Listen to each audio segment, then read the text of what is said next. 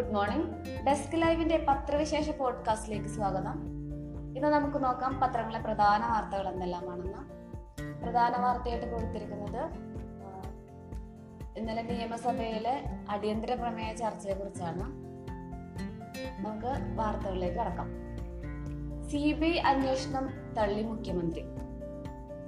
സ്വർണക്കടത്ത് കേസ് പ്രതി സ്വപ്ന സുരേഷ് മുഖ്യമന്ത്രിയെ കുറിച്ച് നടത്തിയ വെളിപ്പെടുത്തലുകളുടെ അടിസ്ഥാനത്തിൽ സി ബി ഐ അന്വേഷണം വേണമെന്ന പ്രതിപക്ഷത്തിന്റെ ആവശ്യം മുഖ്യമന്ത്രി പിണറായി വിജയൻ തള്ളി.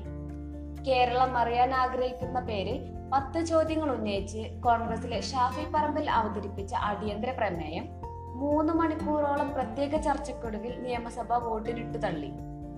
സ്വപ്നയുടെ പുതിയ വെളിപ്പെടുത്തലുകൾ മുഖ്യമന്ത്രി കുരുക്കാൻ പ്രതിപക്ഷം ആവേശത്തോടെ നിലകൊണ്ടപ്പോൾ ചർച്ച സ്വർണക്കടത്തിന്റെ പഴയ പഴയ നാൾ വഴികളിലേക്ക് തിരിച്ചുവിട്ടും പിണറായിക്ക് കവചമൊരുക്കിയും ഭരണകക്ഷിക്കാർ പ്രതിരോധിച്ചു. തങ്ങളുടെ അടുക്കളയിൽ വെച്ച് വേവിച്ച വിവാദമോ കേസോ അല്ല ഇതെന്നും യു ഡി എഫിന് ഒരു തരത്തിലുമുള്ള അജണ്ട ഇല്ലെന്നും പ്രമേയം അവതരിപ്പിച്ച ഷാഫി പറമ്പിൽ പറഞ്ഞു.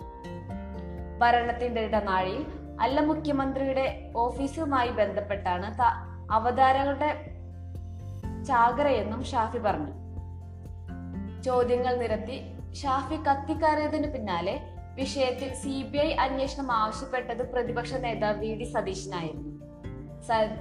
സരിതയുടെ ആരോപണങ്ങളെ സരിതയുടെ ആരോപണങ്ങളെ തോളിലേറ്റി സി ബി ഐ അന്വേഷണത്തിന് നടത്തിയ ശുപാർശ സ്വപ്നയുടെ ആരോപണങ്ങൾ സ്വപ്നയുടെ ആരോപണങ്ങളുടെ കാര്യത്തിലും ഉണ്ടാകണമെന്നായിരുന്നു ആവശ്യം.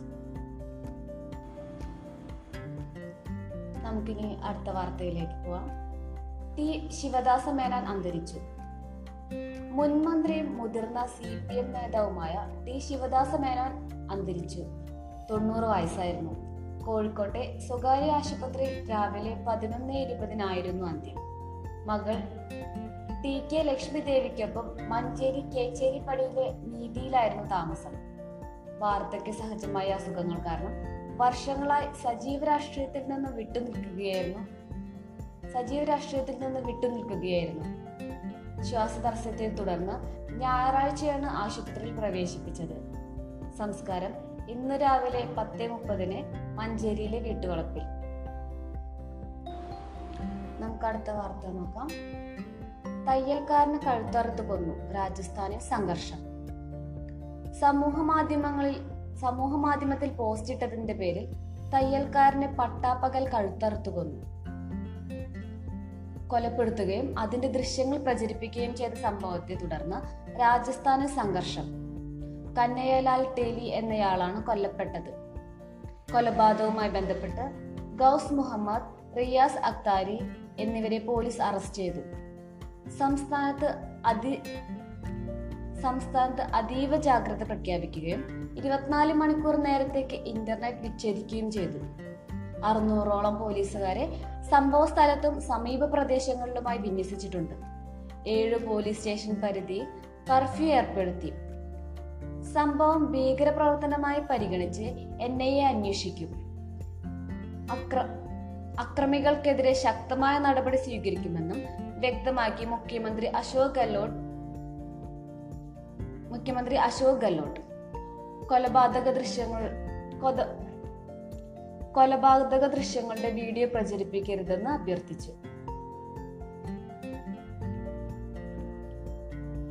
പ്രവാചകനെതിരെ പരാമർശം നടത്തിയ ബി ജെ പി മുൻ വക്താവ് നിപുർ ശർമ്മയെ പിന്താങ്ങുന്ന സന്ദേശം സന്ദേശം ധർമ്മൻ ധർമ്മൻഗണ്ടിൽ സുപ്രീം ടൈലേഴ്സ് എന്ന തയ്യൽ കടക്കാരൻ നടത്തിയത് നടത്തിയിരുന്ന കന്നയ്യലാൽ ഏതാനും ദിവസം ഏതാനും ദിവസം മുമ്പ് പങ്കുവച്ചതായി ചിലർ പരാതിപ്പെട്ടിരുന്നു. തുടർന്ന് കന്നയ്യലാലിന്റെ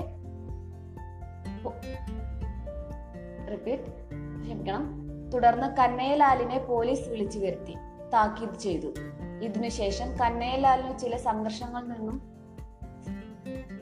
ക്ഷമിക്കണം. ഇതിനുശേഷം കന്നയ്യലാലിന് ചില സംഘടനകളിൽ നിന്നും ഭീഷണി ഉണ്ടായതായി പോലീസ് പറഞ്ഞു. ഇന്നലെ ഉച്ച കഴിഞ്ഞ് തുണി തയ്പ്പിക്കാനെന്ന മട്ടിൽ കടയിലെത്തിയ രണ്ടു പേരാണ് ക്രൂരകൃത്യം ചെയ്തത്. പിന്നാലെ കൊലപ്പെടുത്തുന്നതിന്റെ ദൃശ്യങ്ങൾ ഉൾപ്പെടെ മൂന്ന് വീഡിയോകൾ പ്രചരിച്ചു. സംഭവത്തിന്റെ ഉത്തരവാദിത്തം ഏറ്റെടുത്ത് ഗൗസ് മുഹമ്മദ് എന്നും റിയാസ് അക്താരി എന്നും പരിചയപ്പെടുത്തുന്ന അക്രമികളുടെ വീഡിയോ ആണ് ഇതിലൊന്ന്. ഇസ്ലാമിനോടുള്ള അധ്- അധിക്ഷേപത്തിനുള്ള പ്രതികാരമാണ് ചെയ്തതെന്നും പറയുന്നു ഇവർ. പ്രധാനമന്ത്രി നരേന്ദ്രമോദിയെ തുടർന്നും ഭീഷണിപ്പെടുത്തി. ക്ഷമിക്കണം.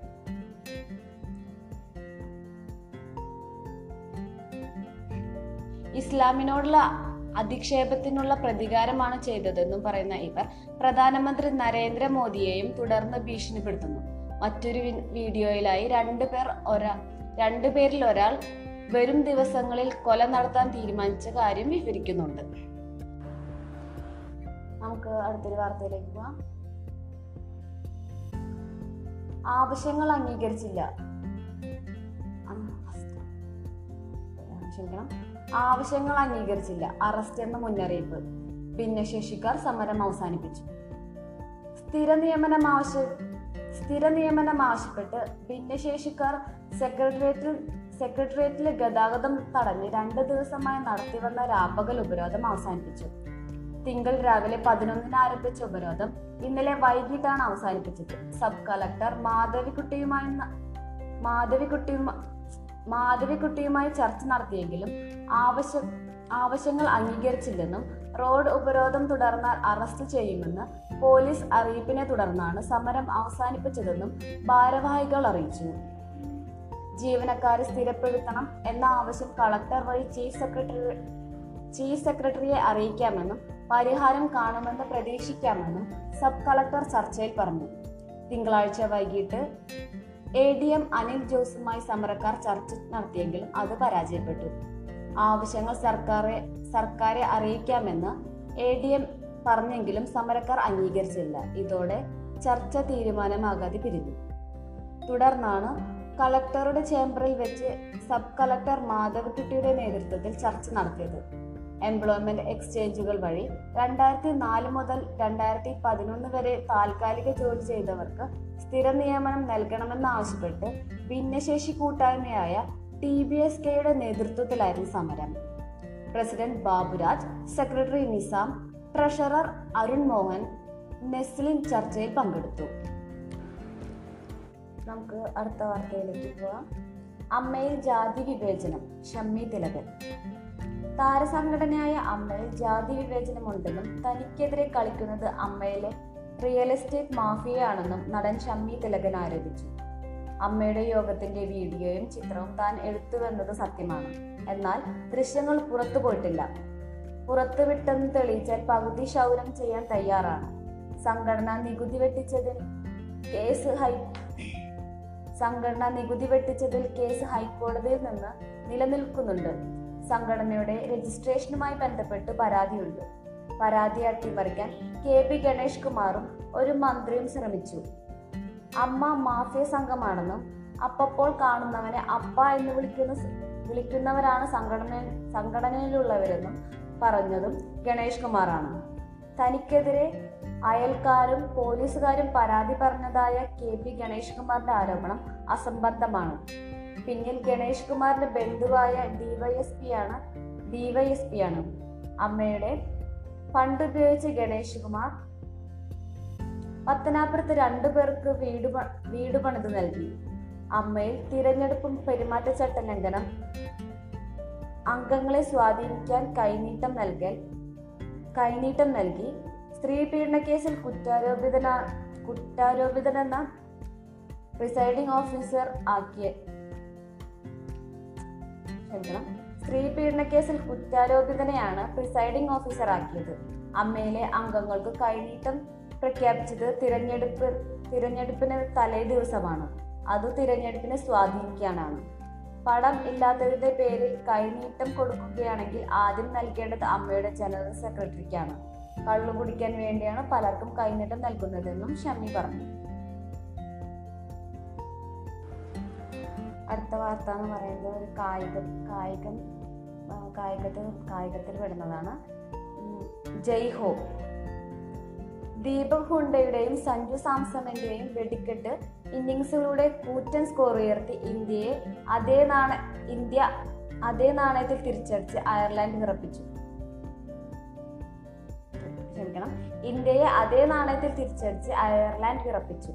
രണ്ടാം ട്വന്റി ട്വന്റിയിൽ ബാറ്റ് ബാറ്റ് ചെയ്ത് ഇരുന്നൂറ്റി ഇരുപത്തഞ്ച് റൺസ് നേടിയ ഇന്ത്യ നാല് റൺസിന് തലനാരി തലനാരിഴ ജയത്തോടെ രക്ഷപ്പെട്ടു. സ്കോർ ഇന്ത്യ ഇരുപത് ഓവറിൽ ഏഴ് വിക്കറ്റിന് ഇരുപത്തഞ്ച് റൺസ് അയർലൻഡ് ഇരുപത് ഓവറിൽ അഞ്ച് റൺസ് അഞ്ച് വിക്കറ്റിന് ഇരുന്നൂറ്റി ഇരുപത്തൊന്ന് റൺസ് രണ്ട് മത്സരങ്ങൾ അടങ്ങിയ പരമ്പര ഇന്ത്യ ഇന്ത്യ സ്വന്തമാക്കി.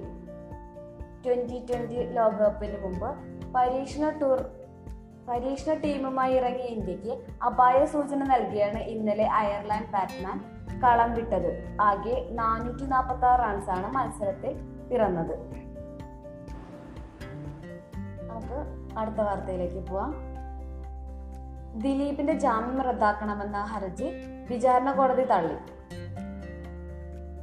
കൊട്ടേഷൻ പ്രകാരം നടത്തിയ തട്ടിക്കൊണ്ടുപോയി പീഡിപ്പിച്ച കേസിലെ സാക്ഷികളെ സ്വാധീനിച്ചു തെളിവുകൾ നശിപ്പിച്ചു തുടങ്ങിയ ആരോപണങ്ങൾ ഉന്നയിച്ച് എട്ടാം പ്രതി ക്ഷമിക്കണം എട്ടാം പ്രതി ദിലീപിന്റെ ജാമ്യം റദ്ദാക്കാൻ പ്രോസിക്യൂഷൻ സമർപ്പിച്ച ഹർജി വിചാരണ കോടതി ജഡ്ജി ഹണി എം വർഗീസ് തള്ളി.